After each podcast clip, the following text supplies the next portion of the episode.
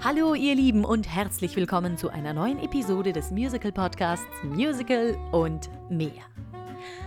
Martina, I just met a girl named Martina. Ah, ja, mit diesen Worten begrüßte mich mein nächster Gast 2015 in Wuppertal, wo wir uns bei West Side Story kennenlernten. Und Gero Wendorf hat seither so manchen Toni in so mancher West Side Story Inszenierung gesungen. Der junge Helden-Musical-Tenor war mittlerweile in so gut wie jedem deutschen Stadttheater in den großen Hauptrollen zu sehen. Und nicht nur das. Als Musical-Pionier brachte er auch deutsche Erstaufführungen auf die Bühne. 2018 Das Licht auf der Piazza und die deutsche Erstaufführung von Daddy Langbein, das nach wie vor in Bielefeld auf dem Spielplan steht. Und was Gero seinem Arbeitsfeld und seinem Lieblingsgenre so alles zutraut und auch, was er von ihm verlangt, das hört ihr jetzt.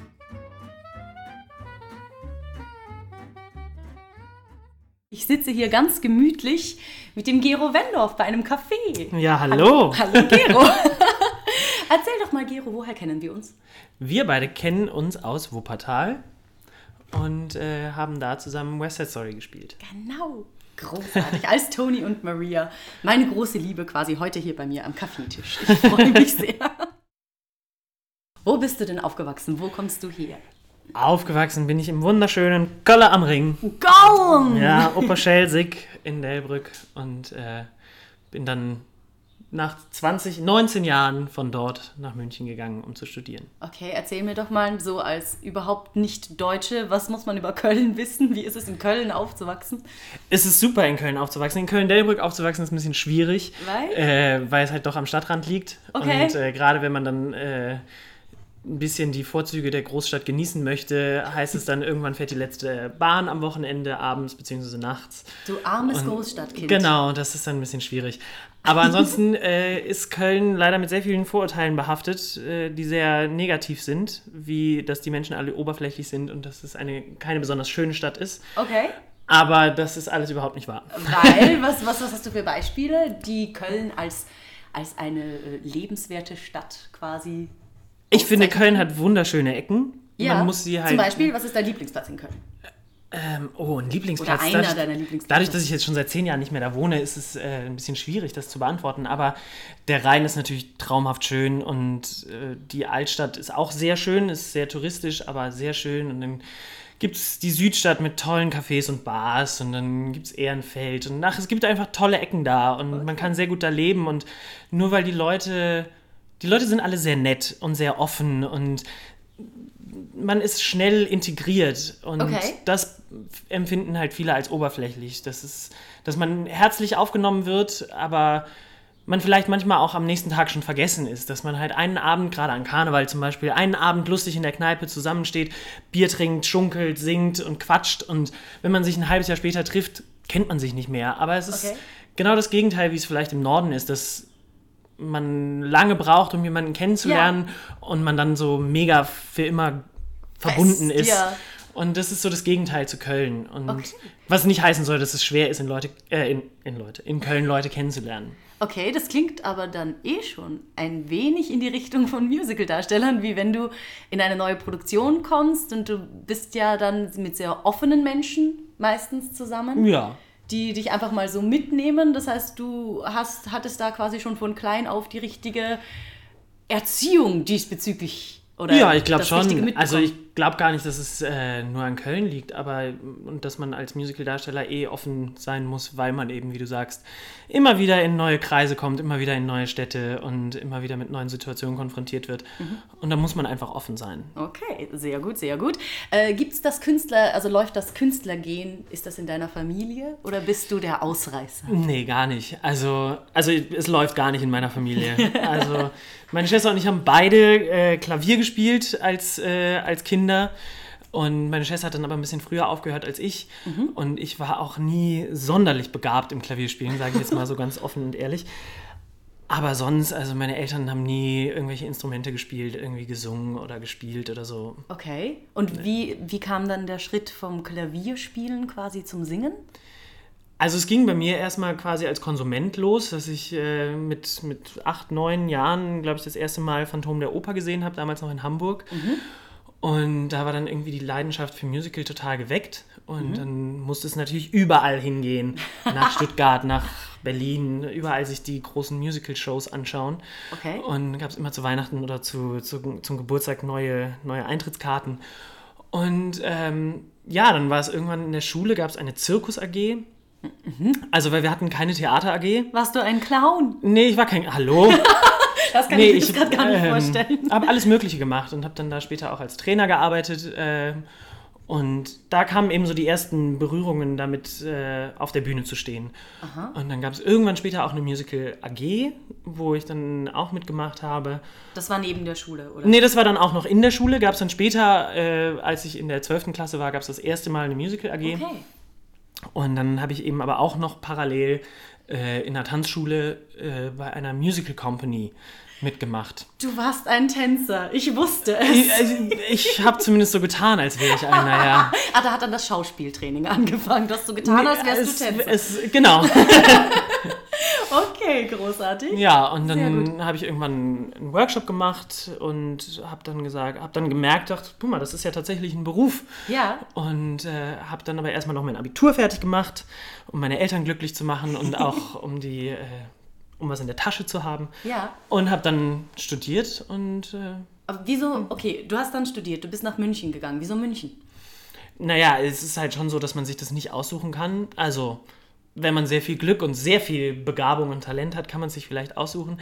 Aber ja, ich habe halt die Aufnahmeprüfung gemacht. Ich habe erst einen Orientierungsworkshop in München auch gemacht, habe mich da von Anfang an sehr wohl gefühlt, habe dann eben die Aufnahmeprüfung gemacht und ja, und war vorher an der Volkwang in Essen bei der Aufnahmeprüfung Ja. und äh, bin da in der dritten von vier Runden dann nach Hause geschickt worden. Oh, okay. Ganz normal. Ganz normal, ja, Das passiert weiß. in unserem Job immer wieder. Genau. Und ja, und dann war ich direkt als zweites in München und da bin ich dann genommen worden und, Und war dann dann, bist du dort geblieben. war dann total happy, ja.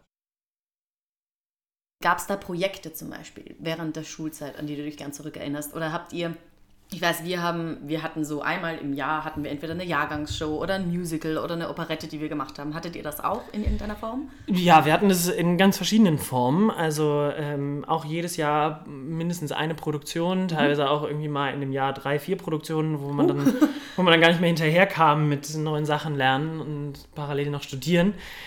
Ähm, es, gab, es gab ein paar Produktionen, die, ich, die mir wirklich bis heute sehr am Herzen liegen. Ja?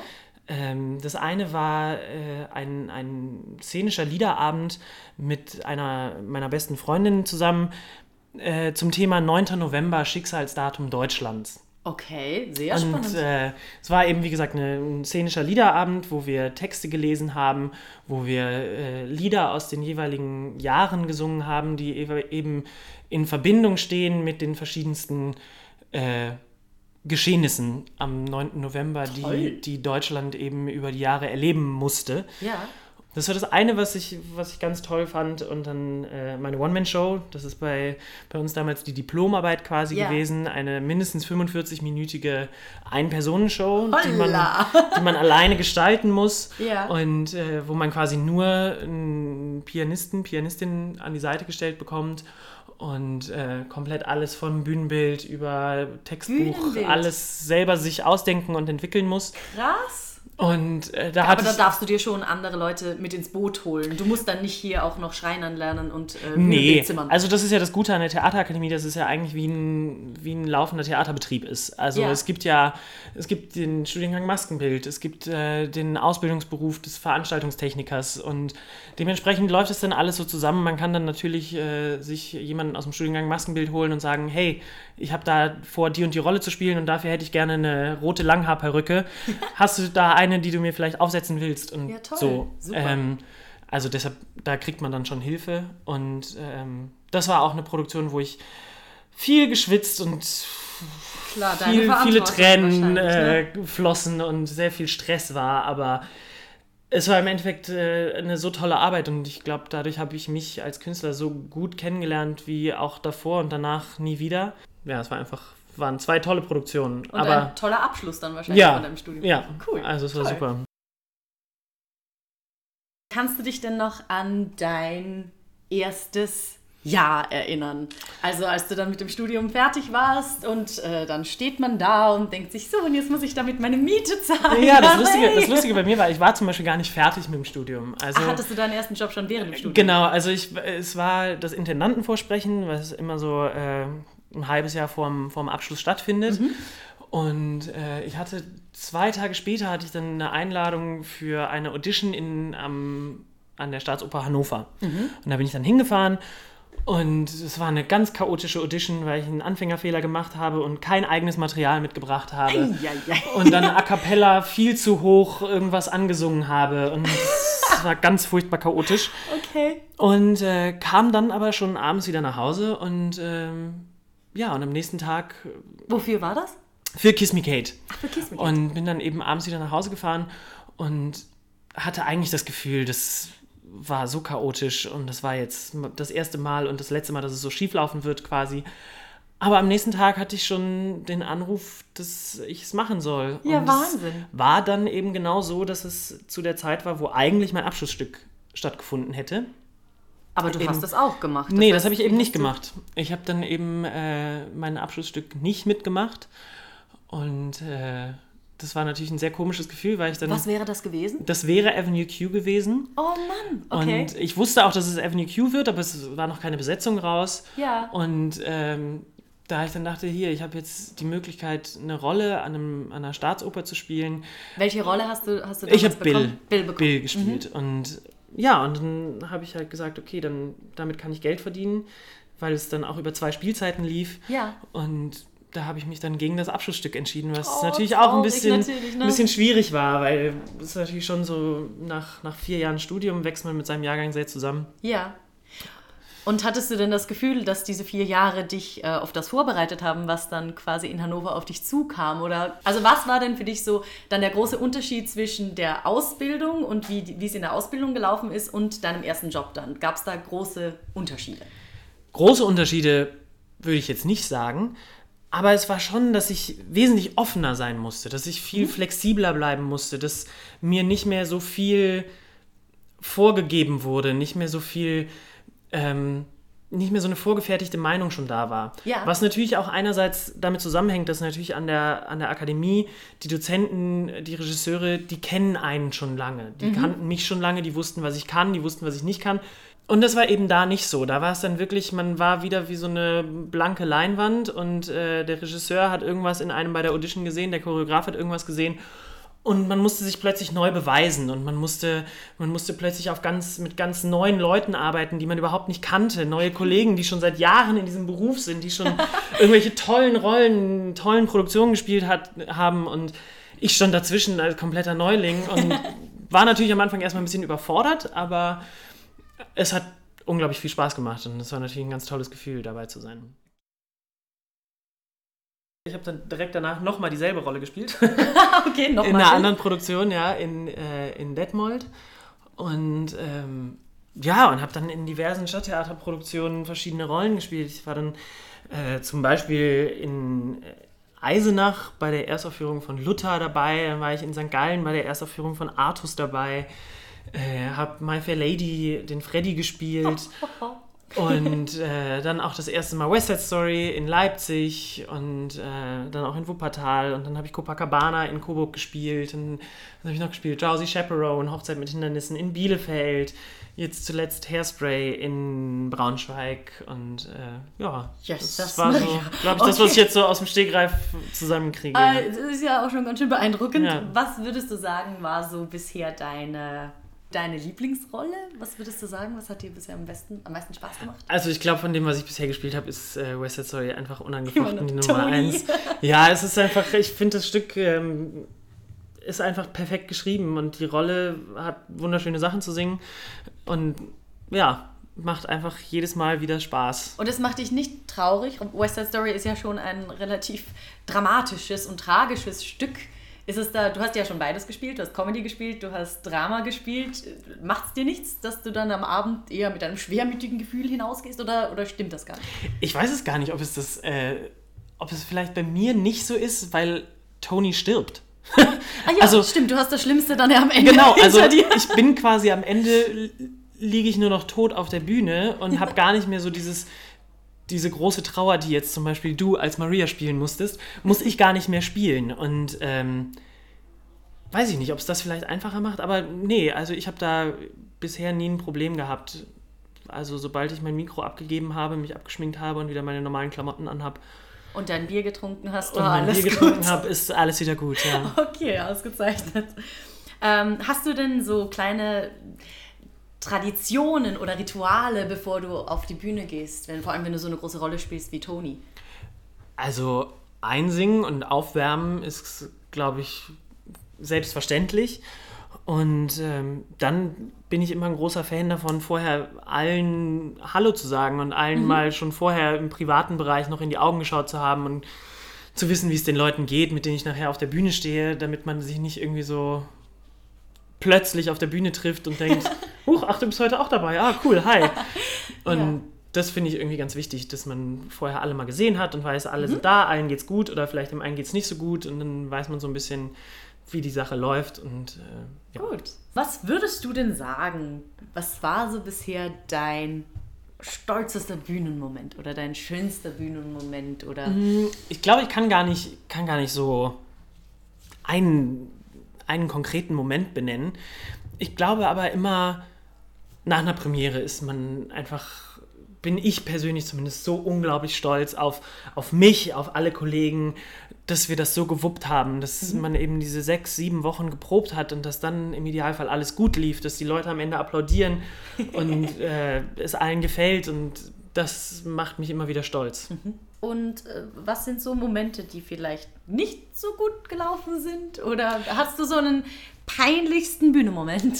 Ach ja, da gibt's äh, passiert auch immer wieder was, was Peinliches, wo man dann im Nachhinein drüber lacht ich weiß noch, in, eine, in meiner zweiten Produktion eben für Kiss Me Kate in Detmold hatten wir Flight Cases auf der Bühne. Und in meiner, Flight Cases? Ja, so, so große rollbare Schränke. Wo, die gibt es auch sonst in meinem Theater, da liegen dann so die ganzen Stoffe drin, die Vorhänge und so. So große braune, die so außen so silberne Scharniere haben und so. Auf jeden Fall hatten wir diese Flight Cases eben auf der Bühne in verschiedensten Größen. Und direkt in meiner ersten Szene bin ich zu nah an eine, eins von diesen Flight Cases gekommen und bin mit meiner Hose, mit meinem Hosenstall in einem Scharnier hängen geblieben. Oh Konnte mich dann nicht lösen, ohne mir die Hose vorne komplett aufzureißen. Nein, oh Gott! Ich glaube davon, das ist der Albtraum von jedem. So, und oh äh, stand dann quasi in meiner Unterhose für alle sichtbar auf der Bühne und habe die ganze Szene über so gespielt, dass ich meinen Arm immer schön so gehalten habe, dass ich meine Hose gehalten habe. Nein. Und die Kollegen standen schon in der, in der, in der Gasse und haben schon mir äh, auf den Schritt gedeutet und gesagt, Hosenstall, Hosenstall. wo ich mir dann nur dachte, wenn ihr wüsstet, wenn es doch nur der Hosenstall wäre, der offen ist. Es ist die komplette Hose, die gerissen ist. Nein. Ja, das war so, ein, war so ein bisschen peinlich, aber wie gesagt, da lacht man im Nachhinein drüber. Also immer wieder, wenn irgendwas passiert, vergessene Requisiten oder vergessene Texte, sich mit der Kollegin auf der Bühne anschauen im Duett und beide vergessen den Text komplett. Schön. Und es kommt aus beiden Mündern nur noch Gibberish. Bis, Wir kennen es. Bis irgendeiner von beiden dann wieder ein Wort hat und man wieder weiß, ha, da können wir wieder einsteigen und man wieder drauf ist. Da möchte man auch kurz sterben auf der Bühne. Ja. Aber danach ist es halt sehr lustig. ich finde auch, das hält das Ganze irgendwie am Leben und lebendig und frisch, oder? That's Wenn life entertainment. Ja, ja, genau. Deshalb keine CD, das, sondern deswegen ab ins Theater.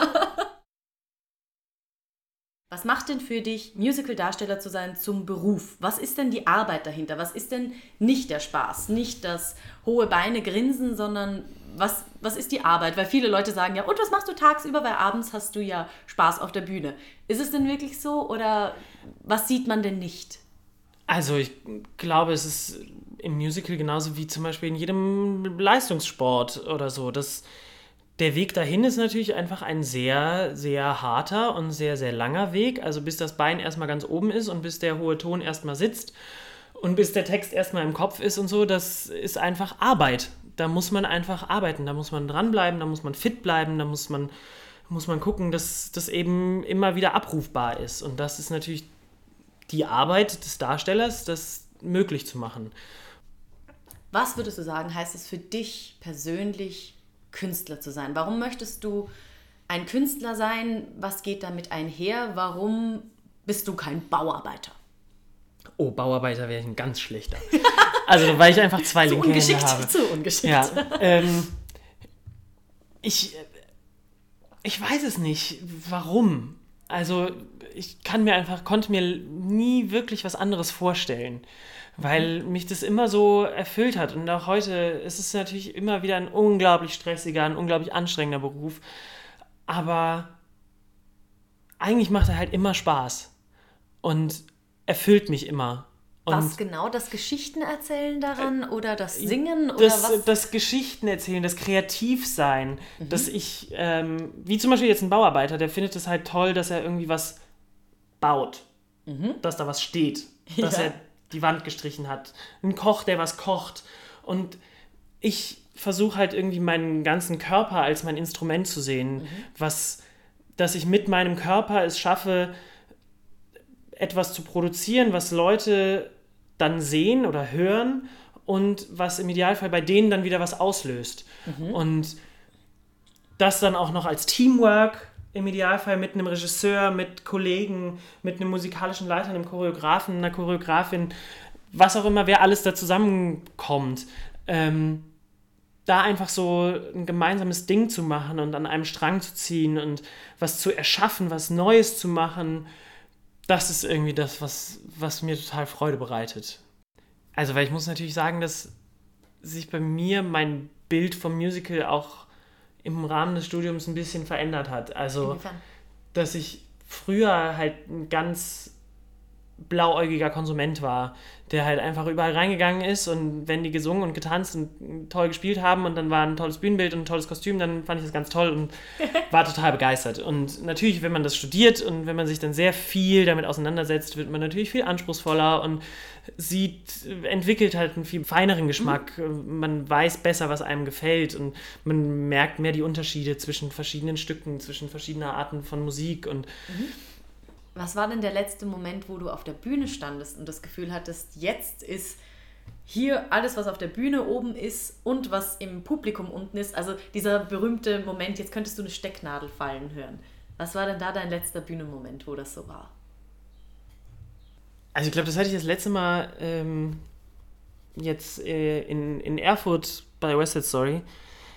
Ganz am Ende, nachdem Maria eben ihren, ihren großen Monolog gehalten hat äh, mit der, mit der Pistole in der Hand und sagt, wie viele kann ich umbringen und äh, wie viele kann ich töten. Ähm, ja, und da war dann einfach, als dann das Ende, die letzten Akkorde waren und das ist dann immer so ein Moment in, in verschiedenen Produktionen, nicht nur in West Side Story, sondern einfach dieser Moment, bevor das Publikum dann anfängt zu klatschen. Also wo so ganz kurz dem Publikum klar wird, ah, jetzt ist Ende. Und dann lässt das Publikum es vielleicht nochmal sacken, die Darsteller auf der Bühne merken, "Puh, jetzt ist fertig. Und dann Entlädt sich. Genau, entlädt sich das quasi, in, hoffentlich in tosenden Beifall. Ja, Schön. das ist so, so ein Moment, äh, den ich immer wieder genieße, wenn man so merkt, okay, die Leute sind noch so, so drin und haben noch so die Spannung, es ist alles noch so geladen. Ja. Ähm, das mag ich. Was ist für dich das Schöne am Stadttheater spielen? Es ist so, dass man halt die Möglichkeit hat, mehrere Sachen parallel zu machen. Ist das nicht verwirrend? Nee, ich finde, es hält es ja frisch. Also, weil natürlich guckt man dann am Abend vorher oder vielleicht auch zwei Tage vorher nochmal ins, ins äh, Textbuch oder in den Klavierauszug und erinnert sich nochmal. Und manchmal gibt es dann ja auch noch Verständigungsproben vor der Vorstellung. Also deshalb verwirrend ist es meistens nicht oder selten. Und man ist wesentlich freier, glaube ich. Also dadurch, dass ich eben noch nie en suite gemacht habe, kann ich es nicht kom komplett bestätigen.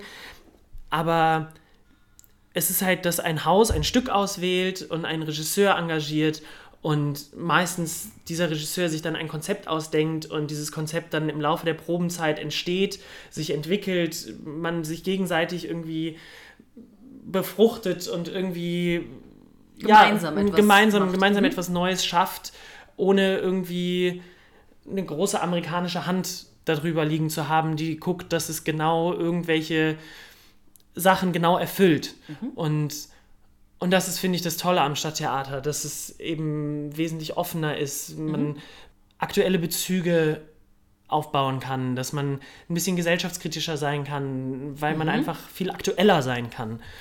Das heißt, du meinst auch aktuelle Themen in alte Stücke zum Beispiel mit hineinnehmen, Ja. neue Impulse hineinsetzen. Einfach, Genau.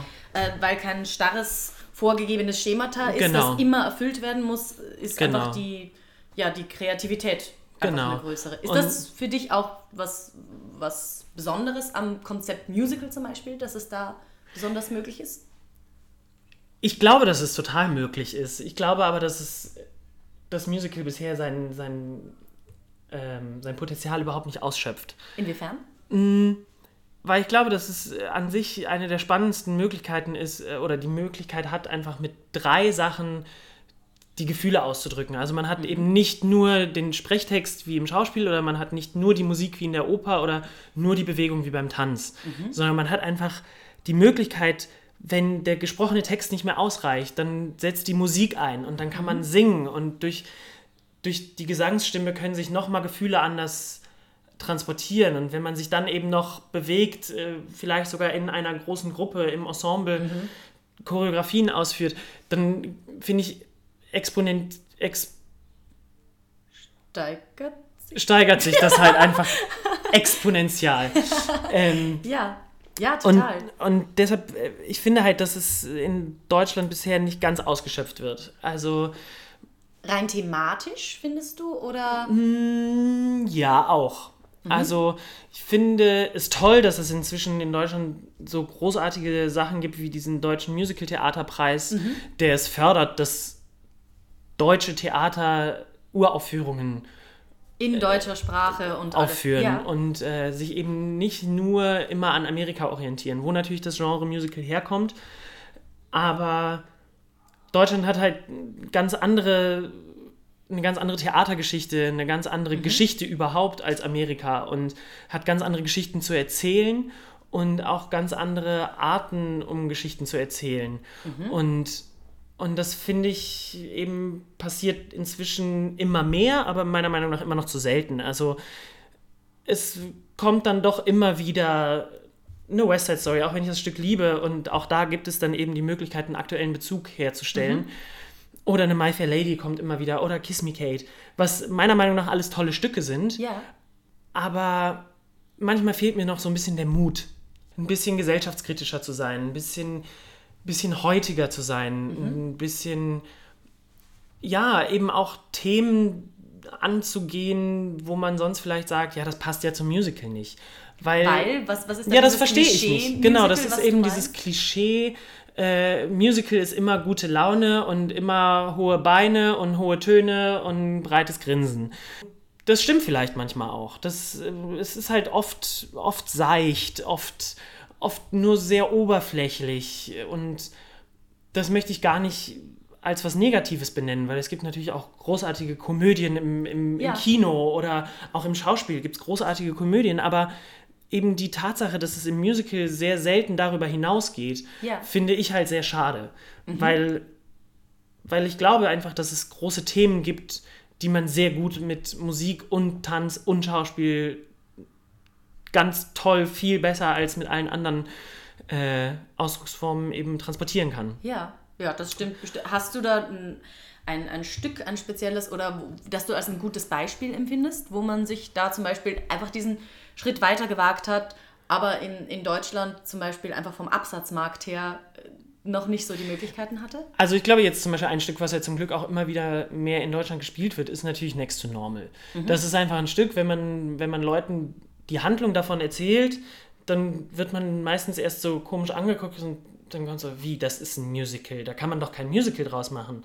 Und aber genau das ist das Spannende, dass man sich eben an Stoffe und an Themen ranwagt, wo man eben nicht sofort mitrechnet, weil sie eben nicht großes Grinsen, hohe Beine und, und lustige Melodien zum Mitklatschen haben. Ich kriege zum Beispiel die Krise inzwischen, wenn ich in der Rezension eines Musicals, ob es in der Stadtzeitung oder online oder sonst irgendwo ist, wenn da jemand schreibt, ja, die Musik war halt nicht so toll, da waren halt keine Ohrwürmer drin. Mhm. Also wenn Ohrwürmer ein Qualitätsmerkmal werden, das äh, finde ich ganz schwierig, weil Musik halt eben nicht nur dann gut ist, wenn es ein Ohrwurm ist. Mhm. Und dann ist sie halt eingängig, okay. Mhm. Aber ich glaube, dass in Deutschland halt oft vergessen oder darüber hinweggesehen wird, was die Musik transportiert. Und dass es gar nicht nur darum geht, dass sie sofort ganz schnell im, im Kopf ist und ganz schnell da drin bleibt, mhm. sondern einfach, dass die eben da ist, um Gefühle zu transportieren, um Stimmungen zu unterstreichen und, mhm. und eben nicht immer nur ein Ohrwurm ist, mhm. der zum Mitklatschen und Mitwippen anregt und den man dann auch noch eine halbe Stunde nachher auf der Nachhausefahrt im Ohr hat. Also es kann es sein, natürlich, aber es muss es nicht natürlich. Aber es ist halt eben irgendwie, habe ich das Gefühl, dass es da so ein bisschen drin feststeckt mhm. in diesem Stereotyp von gute Laune, hahaha. Und wenn wir ernste Unterhaltung wollen, dann gehen wir ins Schauspiel oder in die Oper. Aber ins Musical gehen wir nur, um uns lustig berieseln zu lassen. Dieses, dieses Anliegen von dir, dass eben zum Beispiel in Deutschland das Potenzial des Musicals mehr genutzt würde. Inwiefern ist das relevant für den Autonormalverbraucher? Ich glaube einfach, wenn das Musical viel weitere Themen anspricht und halt viel mehr Leute damit vielleicht erreicht, dass halt viel mehr Leute über Sachen nachdenken, über die sie sonst halt nicht nachdenken. Dass es einfach äh, Themen anspricht, womit andere Leute sich sonst vielleicht nicht beschäftigen würden. Und einfach eben, das ist eben das Potenzial, was ich meine beim Musical dass es halt schon sehr großen, eine sehr große Zielgruppe hat. Mhm. Und, ähm, und ich glaube, wenn das, wenn es das irgendwo, also egal in welchem Medium das geschaffen wird, mhm. also das kann auch im reinen Schauspiel sein, das kann im Film sein, das kann in Zeitungsartikeln sein, aber ich glaube einfach, dass das Musical sich selber halt so sehr darauf beschränkt und sagt, nein, wir können und wir dürfen das gar nicht bedienen. Und Weil es die Leute auch nicht wollen. Genau, so. Und ich glaube, ja. da müsste man sich oder und da läuft ja jetzt auch schon ein bisschen der Prozess, dass man sich die Leute ein bisschen daran dazu hin erzieht, ähm, dann wird halt viel, wird den Leuten halt viel mehr geboten. Also dann, dann gibt, wird es halt viel vielschichtiger und viel spannender. Die Leute fangen mehr an, sich mit Sachen vielleicht auch auseinanderzusetzen. Also, und das ist dann auch gar nicht nur das Thema, sondern zum Beispiel auch vielleicht tatsächlich der Punkt der Musik, dass es halt auch mal Musik geben darf, die halt nicht sofort ein Ohrwurm ist. Mhm. Und dass ein Ohrwurm halt kein Qualitätsmerkmal für Musik ist. Mhm. Also, und eben genauso wenig halt ein Thema, dass man halt irgendwie sagt, das kann Musical nicht oder das darf mhm. Musical nicht. Und da können, glaube ich, alle nur von profitieren. Mhm. Und ob das jetzt, wie gesagt, ob es jetzt was politisch Aktuelles ist oder was gesellschaftskritisches oder irgendwie ein, ein, ein, eine Ent, ein, ein aktuelles anderes Thema, was weiß ich, oder ja, wie halt das Theater früher eben war und den Leuten und halt aktuelle Themen auf die Bühne gebracht hat und kritisiert hat und so. Und da glaube ich einfach, dass auch Musical-Zuschauer da bestimmt ein Ohr und ein Auge für haben, mhm. aber man muss es ihnen halt einfach auch ihnen auch die Möglichkeit geben, das abzuholen. Und ja. natürlich ist dann, es ist halt, es ist extrem schwierig, das weiß ich. Ich weiß auch nicht, wie man das genau lösen kann. Mhm. Oder wie man das jetzt einfach so ganz schnell ändern kann. Aber wenn man halt versucht, den, den Leuten andere Sachen vorzusetzen, dann wird das vielleicht auch konsumiert. Also mhm. es ist halt natürlich, was der Bauer nicht kennt, das ist er nicht so mhm. ungefähr. Aber dann muss er es halt kennenlernen. Mhm. Und man kann nicht immer wieder nur dasselbe durchgekaute Essen vorsetzen. Dadurch entsteht halt keine Weiterentwicklung. Mhm. Also das ist halt Stillstand. Mhm. Wenn man halt immer wieder das Gleiche versucht zu und, reproduzieren, ja, immer wieder nur. Ja. ist es halt auch langweilig und dann ja, kann halt niemand irgendwie erwarten, dass es in irgendwem noch irgendwas auslöst. Ja, weil es auch nicht mehr zeitgerecht ja. ist. Es holt die Leute nicht da ab, wo sie ja, jetzt ich mein, sind, es sondern gibt ja, da, es gibt ja genug Konsumenten, die halt Sachen konsumieren, die sie seit 100 Jahren kennen. Mhm. Oder seit zehn Jahren das gleiche Stück, was irgendwo läuft und die Leute gucken es sich an. Das ist ja auch alles schön und gut, das hat ja auch alles seine Berechtigung. Aber Das ist ja aber eigentlich, das hast du nämlich vorher schon schön gesagt, das war mal die Aufgabe von Theater. ja, Also, da, dass sie wo reinkommt und aufmischt und Neues reinbringt und neue Impulse. Und Musical ist ja eine, eine Art dieses künstlerischen Ausdrucks. Und das sagst du, das kann Musical auch. Ja, natürlich, natürlich kann, kann Theater aktuelle Themen und, und, äh, und sowas aufgreifen und präsentieren und äh, dafür sorgen, dass Leute sich damit mehr auseinandersetzen. Das ist natürlich schwieriger, weil beim Musical dann doch immer noch irgendwie jemand eine Musik komponieren muss und dazu dann irgendwelche Texte schreiben muss. Und dann muss noch ein Buch geschrieben werden. Und dann muss vielleicht noch irgendwie eine Choreografie gemacht werden. Das sind also ein paar, einfach paar mehr Arbeitsschritte als äh, bei einem reinen Schauspiel, sage ich Ja. jetzt mal.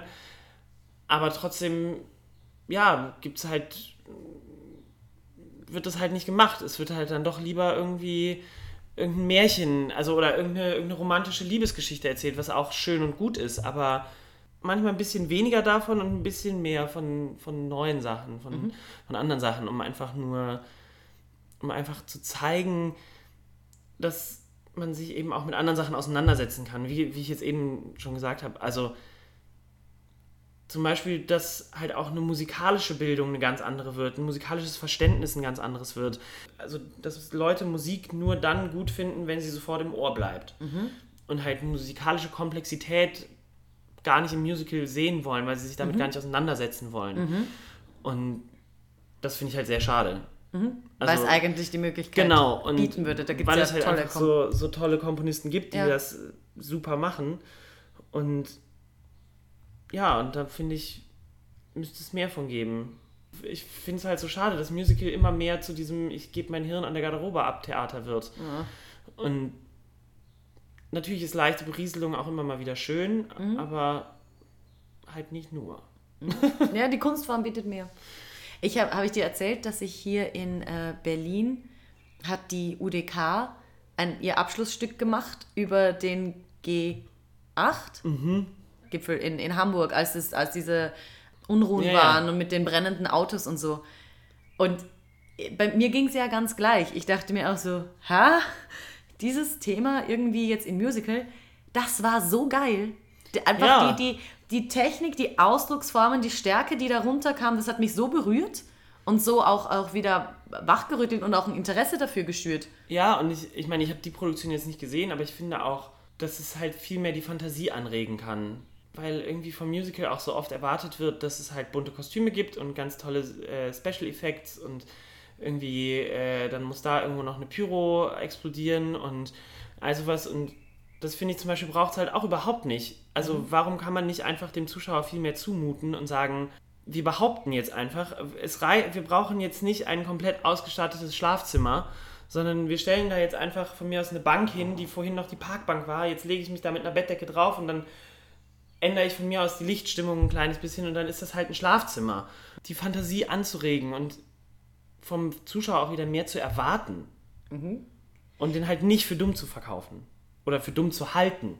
Ist aber auch interessant, dass so Stücke ne, wie Rent und Hamilton, die ja genau auf das eigentlich gehen, die mal ganz viel behaupten, ohne dass sie es gleich ausstatten und so, das waren eigentlich Riesenerfolge. Und das sind Musicals. Das heißt, möglich ist es. Und halt eben, es sind auch Themen. Ich meine, klar, bei Rent kann man jetzt zum Beispiel sagen, äh, ja, okay, Rent ist halt einfach La Bohème. Gut. Ist es auch, ja, aber das ist halt auch einfach ein sehr, inzwischen jetzt nicht mehr so aktuelles Thema. Nein, falsch gesagt. Rent ist halt auch einfach ein gesellschaftskritisches Thema oder ein gesellschaftliches Thema, ähm, womit halt damals nicht sehr offen umgegangen wurde, bis heute nicht. Und wo halt einfach ein Thema angesprochen wurde und wo Leute auf Sachen aufmerksam gemacht wurden, mit denen sie sich halt sonst nicht auseinandersetzen würden. Und das ist halt super. Und Hamilton ist halt natürlich auch musikalisch einfach großartig und ist halt mega modern und hat auch neue Sachen gewagt und da konnte wahrscheinlich auch niemand sicher sein, dass es so einschlägt. Äh, und hat halt auch irgendwie, ich glaube, wenn, wenn jemand vorher gehört hat, da schreibt jemand ein Musical über, äh, über Hamilton, haben die wahrscheinlich auch gesagt, hat der einen Knall? Was, was, was, was soll das werden? Eine Geschichtsstunde oder was? Ja. ja, und jetzt wissen halt plötzlich alle amerikanischen Kids äh, die Geschichte von Hamilton. Und das ist halt, ja, und das kann Theater eben halt auch. bilden. Mhm, ganz gut sogar. Ja, und sollte es auch. Also, weil es gibt immer noch diesen Begriff des Kulturauftrags und den sollte man halt auch erfüllen und halt nicht nur mit äh, Schauspiel und Oper, sondern auch mit Musical. Was ist dein liebster Platz im Theater? Als Darsteller ist es auf jeden Fall die Maske, weil das ist immer ein sehr schöner Ort, sehr kommunikativ und man kommt an, man bereitet sich auf die Show vor, man trifft alle Leute am Tag das erste Mal und natürlich auf der Bühne und als Zuschauer im Zuschauerraum. Was ist dein liebstes Geräusch? Mein liebstes Geräusch im Theater ist wahrscheinlich das Einstimmen des Orchesters, wenn die anfangen, sich äh, einzuspielen. Und der Applaus am Ende der Vorstellung. Natürlich. Natürlich. Hast du eine Herzensrolle? Das kann jetzt eine sein, die du entweder schon gespielt hast oder die du noch spielen möchtest. Ja, ich habe tatsächlich eine Herzensrolle und äh, die werde ich jetzt auch ganz bald spielen. Und zwar ist es äh, Fabrizio Naccarelli in dem wunderbaren Stück Das Licht auf der Piazza von Adam Gettle. Genial. Deutschsprachige Erstaufführung. Richtig. Yay! Ja, das wird, hoffentlich wird es großartig. Und wo? Sehr. An den Landesbühnen Sachsen in Radebeul, das ist direkt bei Dresden. Und ab wann? Ab September. Ab September. Genau. Sehr genial. Ja. Oh. Und kann sein, muss nicht sein, hast du ein Motto? Immer wieder aufstehen, immer weitermachen, immer nach vorne schauen. Und ähm, ganz wichtig, immer wieder respektvoller Umgang miteinander. Also, das ist auch so ein Lebensmotto von mir, dass ich versuche, jeden mit Respekt zu behandeln. Und so ein, also wie du sagst, wenn es nicht weitergeht, äh, aufstehen, weitermachen. Und irgendwo, irgendwo ist oben. Aufstehen, weitermachen. Irgendwo ist oben. Ein guter Rat, den sich jeder, der seinen Träumen folgt, zu Herzen nehmen sollte. Und wie es der Zufall will, scheint das auch das Motto des nächsten Gastes zu sein. Nedime Inge. Musicaldarstellerin, Gesangstalent, Sozialaktivistin, Altenpflegerin, Theaterpädagogin, Volksschullehrerin, kurz und gut ein Mensch, der seine Kreativität dafür einsetzt, die Welt um sich herum ein bisschen besser zu machen. Und welche Erkenntnisse Nedime auf dem Jakobsweg fand und in den ärmsten Dörfern Afrikas, das hört ihr beim nächsten Mal.